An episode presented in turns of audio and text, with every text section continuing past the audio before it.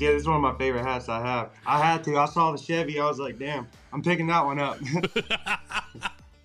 I love how easy it is to make merch now that you can like see something and you can go, oh yeah, I get that done. No big deal. I get that hat made. Uh, yeah. Well, I didn't make this one. I just bought it. I love it. I love it. Uh man was uh jamming to some of your music and uh we got a chat man. You got a you've got a particular sound. You've got something that's uh a little bit different. Explain to me the roots of where that sound comes from. All right so like genre wise i'm kind of all over the map. Like i've done music my whole life. I never went to college or anything like straight out of high school.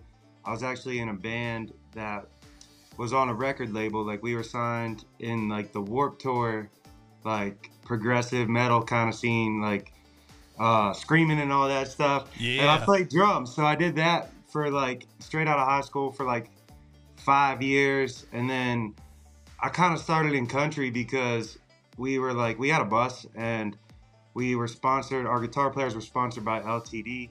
And I was listening to a lot of like Florida Georgia Line, Cole Swindell, Luke Bryan, and just kind of naturally like we got this guitar from the LTD factory. They gave us this acoustic guitar, and it was just sitting up on the bus, and nobody ever really played it. And just naturally, I kind of picked it up one day and started playing. And then I was like, oh damn, I kind of want to write these songs like I've been listening to, like these Luke Bryan, like uh, old FGL kind of songs, and just took off from there. I quit the band and started doing country, and that's really where it started.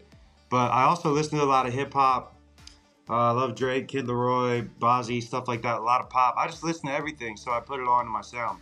It, it's it's a cool part of country music right now because uh, some of the best hip hop artists are from the South. They come from the South, so those country roots, those Southern roots, are there in their music, and now it's becoming a little more acceptable for some of you young cats to be able to kind of do some of that crossover type sound stuff. Um, and it's number one, it's super radio friendly, and number two, it's just fun. Like there's nothing wrong with just fun music. Yeah, facts. I mean, that's what I'm all about. I just, you know, I just create what I like and hope people vibe it too. So you've been doing music your whole life. Uh, you have any like particular reason? Was there family or anything that, that you just always musically inclined? Uh, not really. No, I'm kind of the first person to really go for music in my family. It's just kind of what I've always like this is what I've always done. Really, I've never really done anything else. Like I played drums since I was like 12, and um, I literally started singing like seven years ago. About that when I started doing country. So, uh, what's your what's your like some of your pastimes? What do you outside of music? What do you do for fun? Other than I get love, really cool tattoos. Yeah, thanks. yeah, uh, I actually don't like getting tattoos that much. I, I kind of just get them when whenever somebody hits me up and like, yo, you want a free tattoo? Then I'll get a tattoo. but uh, I love grilling. I love grilling. What? Yeah, I grill all the time. Like in the summer, like I've I've grilled like maybe 15 times already this summer.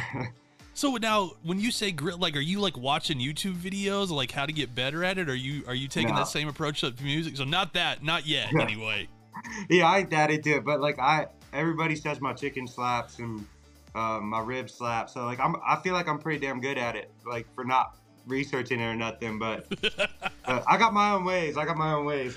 so not only can you maybe catch Ty March on tour in your city, but he may be in a barbecue fest, like doing a competition in the next year or two. Who knows? I would love that. Yeah, that, that'd be great. I might have to watch some YouTube videos if I'm gonna do that. It's a, now it's a deep dark hole. Don't don't it, you. There's hundreds and hundreds of videos. Next thing you know, you'll be breaking out notepads and and making notes. It becomes a science. Um, so let's let's talk a little bit now. Where are you from originally? Uh, so I'm originally from Carlisle, Pennsylvania. It's like South Central. Uh, it's not Philly or Pittsburgh. It's like right in the middle and like 30, 40 minutes away from Maryland. Okay, so that that explains a little bit of your look. You've got kind of a more of a I would call it an East Coast streetwear look a lot, which is I got a lot of ties to back. Chicago, so I'm a big like Jordan's guy. Like all you know, I'm I'm I, I completely understand that. So how does that cross over to your music? Um, I don't know. Basically, I just kind of wear what I like, and like it's kind of a mix of like country style and I guess I don't know, whatever. I, it's just like my music, I guess. Which is good because country's changed. Used to be, you know, in the '90s, like every guy looked like George Strait, and you know, starch yeah. dress shirts, starch jeans, and now it's become a little more acceptable to kind of just be a little bit more yourself. And uh, was looking through some of your tour dates and looking through some of your photos and stuff, and I'm like, yeah, he's kind of he, he's got a cool blend of just like it, it seems like whatever's hanging on a store shelf, if you like it, you're gonna wear it. Yeah, facts. That's kind of how I am. Like, I'll go to Goodwill and shit. If I see something I like at Goodwill, I'm snagging it.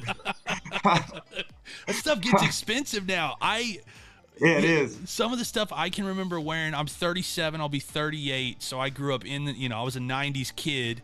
And some of those T-shirts and stuff that I'm sure my mom sold at a garage sale for a quarter in like the early 2000s are going for hundreds of dollars online. Oh, I know. Yeah, used stuff is crazy. Like, you ever hear that site Depop? They have like used stuff and it's like crazy expensive. It's just nuts stuff. But they got really cool stuff. They got really cool stuff on there. Hey, listen, it's uh, what I do like is you guys are taking some of the best parts of our style, that the stuff that I really miss, and I'm like, yeah, like the cool scripted designs, the the like '90s NBA looks, like I yeah, that stuff, yeah. that stuff's awesome. I I miss that some of that stuff. That's what I like. I like like a lot of like vintage like throwback stuff right now. All right, so let's talk. Where did how in the world did you get hot on TikTok? Because when I'm scrolling through your Spotify and I get to a song with you and Kingry and I go, hold on a second, I've heard this a thousand times in my TikTok feed. How did that track happen? Uh, so basically, that track happened. Um, I met Kingry actually in this room right here at my house. So uh, I think I had some buddies over. It was Philip Good, Austin Tolliver, and they were over here writing. And Austin was friends with Kingry, and he brought him over here to vibe in the studio because I create all my music right in this room. I'm in my studio right now, and um, yeah, we were just kind of vibing, hitting off ideas and stuff, and we were kind of working on stuff like a song for them or something. And then he just kind of hit me up out of the blue later and was like, "Yo, I'm coming into town. Let's cook up." And this was like maybe two, three months later, and so we were sitting in my studio, just uh, we got like a 12 pack of Busch Lights. We were sitting in here just vibing, and it was like 2 a.m. and we wrote "Fall Again." That's kind of how it happened. It's a catchy track. It's got a good hook, which for TikTok works. You know, if it's got a good hook, it becomes like a trending sound all of a sudden. And uh, yeah, you got. And now, do you do you look for those type of things? Do you look for chances to collab, or are you just kind of like, hey, if it happens, it happens? Yeah, at this point, it's kind of like if it happens, it happens. Like earlier when I first moved to Nashville, I used to kind of seek out collabs more, but now I just kind of go with the flow, and if the vibe's there, I'll I'll collab. Now, are you living in Nashville full time right now? Yes, sir. Yeah, I've been here about seven years. How do you feel about Nashville? Oh, I like it. I definitely like PA though too. Like I'm at the point now with you know doing TikTok and music full time, um, where I just kind of go back to PA for like two, three weeks at a time, and I'll stay here for like a month at a time. You know, I kind of flip flop. It's it's an interesting time for Nashville, man. Once uh, COVID just drove people to Nashville like crazy. Oh, it's nuts, man. It was it was like it's been traffic and stuff has been getting crazy like ever since I moved here in like 2015. It's been pretty crazy, but like you're right. Like ever since COVID, it's like the recent pop is insane. It's but what I do love about it is it it, it has created a lot of opportunities for people. Um, you know, Nashville used to just be kind of a country only thing, and that was the only, you know, that was all the big stuff. And and now, uh, it, it I'm I'm sure it gives you opportunities to meet and network with people that you would have never been able to get and network with. Yeah, that's true. Yeah, there's a lot of like other artists doing all genres here now. It's pretty cool. Now, so let me ask you this: um, you don't obviously fit the traditional country mold that would have been maybe ten years ago. Um, but it seems like there's a new wave coming. I would say guys like Hardy and Jelly Roll kind of leading this this new wave of I, I guess it's country, but rock and roll. I I don't know what what do you, I mean. What would you call this new wave of whatever this is that we're all kind of just enjoying? So I think really it's like kind of like looking back at it, like you know how I said I was in a band that was kind of in the Warped Tour scene. It's kind of like country is becoming like that. It's like when you went to Warped Tour, it wasn't like one genre. You know, there was like different branches of like progressive music. And that's what country is becoming basically. It's like not just the same old same old thing all the time every time. You know, it's like I like I like the same old same old thing, but I also like, you know, new stuff and new sounds and new vibes and I think it's just kind of branching out into something like that more. Do you feel like social media has made it a little less competitive and more so people want to like help each other out? You know, back in the day, I don't think you would have ever seen a Lainey Wilson and a Jelly Roll do a duet, considering they're so polar opposite from each other. But those two seem like they eh, like eh, it maybe it doesn't work on paper, and then you hear the track and go, "Oh, this is this is money. How is this? This is great." Yeah, I definitely think social media did that for sure.